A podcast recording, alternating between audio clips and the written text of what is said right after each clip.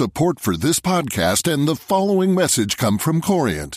Corient provides wealth management services centered around you. As one of the largest integrated fee only registered investment advisors in the U.S., Corient has experienced teams who can craft custom solutions designed to help you reach your financial goals, no matter how complex.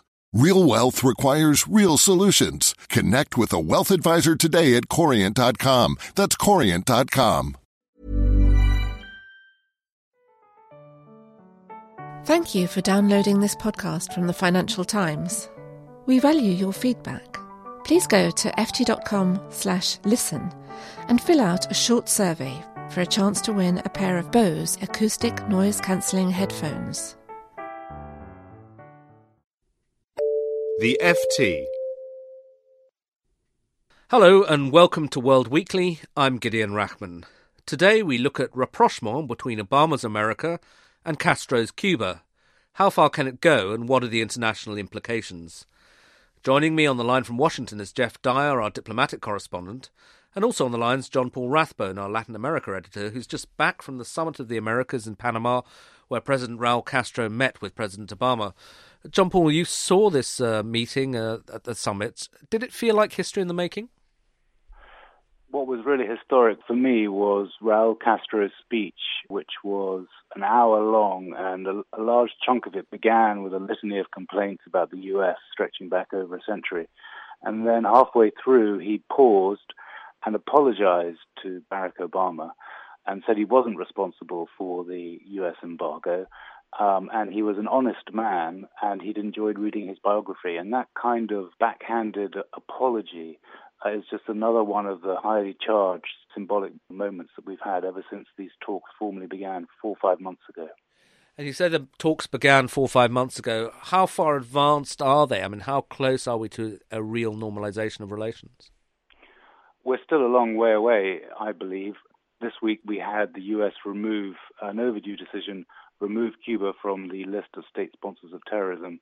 But the uh, process of lifting the embargo and peeling back 50 years of legislation will take a long time. For one, the removal of uh, the embargo requires an act of Congress, and in the current legislation, it stipulates that can only be done when there are democratic elections in Cuba, something that Mr. Castro has no intention of at the moment. So, Geoff, uh, John Paul brings up the question of reaction in Washington.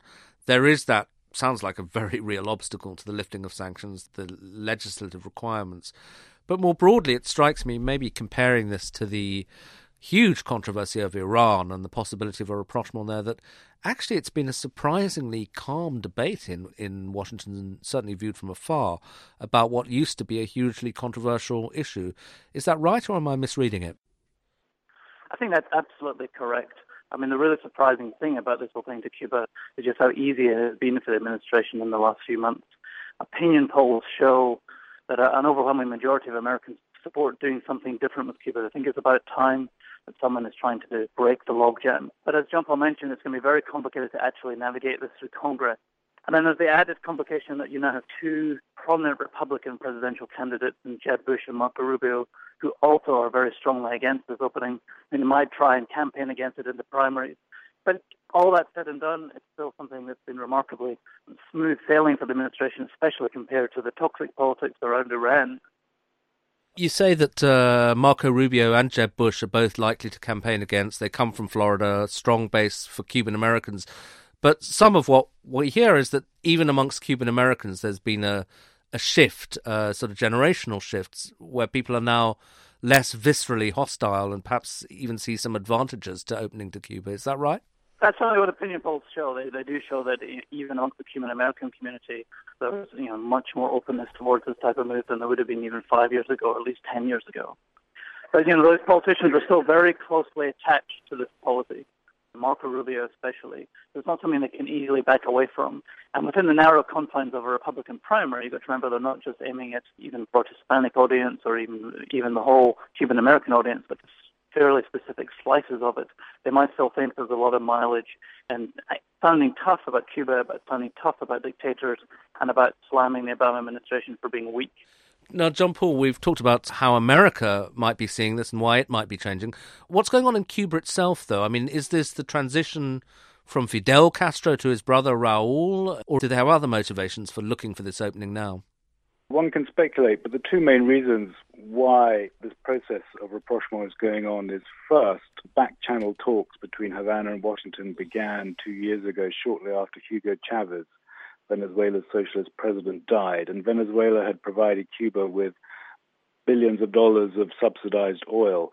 So Chavez's death has unleashed a kind of slow process of disintegration in Venezuela, jeopardizing the aid that Venezuela was giving Cuba. So A, there's the economic imperative.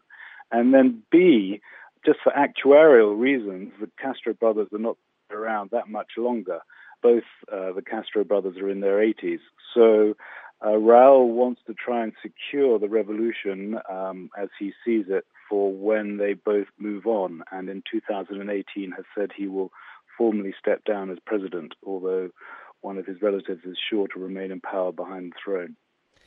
And what are the sticking points as far as the Cubans are concerned? Do they have any leverage? There's some talk that they're a bit reluctant to see the big symbols of American capitalism, the McDonald's, the other big American brands coming into Cuba. But can they stop that if there's going to be a deal?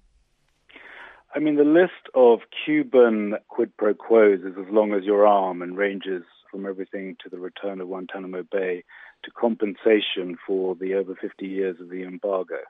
I think there's a real frenzy of excitement in the US about the prospect of having a bite at this long forbidden fruit, but some of it is getting ahead of itself. And you have to remember that Cuba, although a, a new market, is still relatively small. It's 12 million people, the size of the Dominican Republics.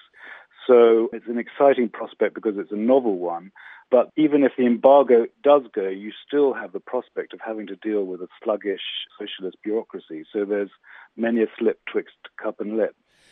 And as you say, it is only 12 million people, and yet Cuba's played this big role in the international imagination, if you like, as a symbol of defiance of the United States. It was crucial in the Cold War. Probably the closest we ever came to nuclear war was the Cuban Missile Crisis.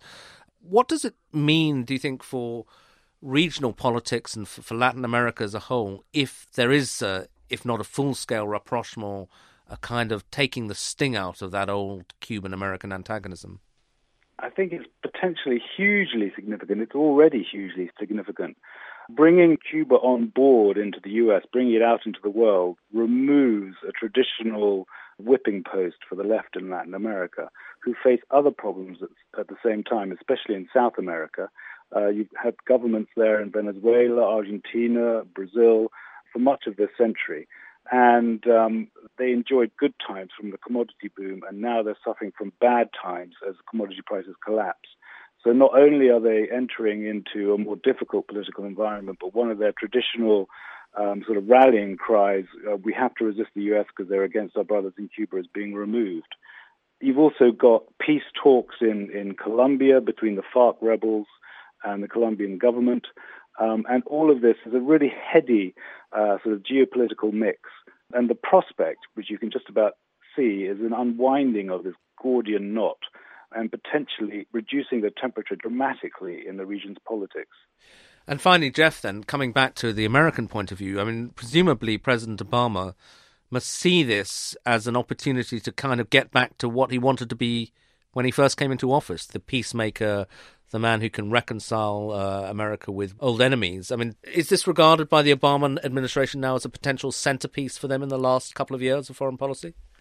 I think in terms of the broader legacy, the Iran deal and the Iran politics are still very much the centerpiece. But this is, is, is an important added aspect to it, as you say, giving him this image that he's restoring diplomacy to the center of American foreign policy, that he's prepared to engage with enemies, and you can solve these almost intractable problems by a bit of personal engagement and a bit of tough diplomacy on the part of the U.S. That's how they would see this as fitting into his broader legacy.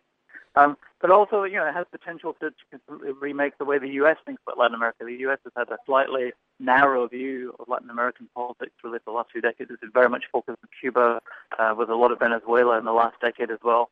But if you take away this thorn, then there is a potential for the U.S. to think much more broadly about the region, to focus much more on the bigger economies, on Mexico and Brazil, and to think of Latin America as a, a place we can do business with, uh, we, can, start to have much more closer economic and energy integration, and much less about these these old Cold War type disputes that are still hanging over the way the US thinks about the region.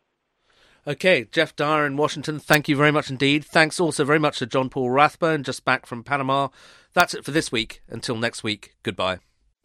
For more downloads, go to ft.com forward slash podcasts.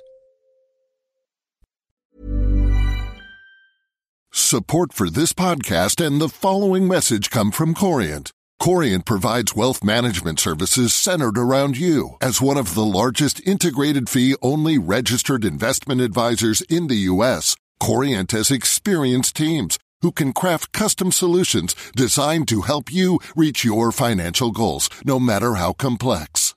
Real wealth requires real solutions. Connect with a wealth advisor today at Corient.com. That's Corient.com.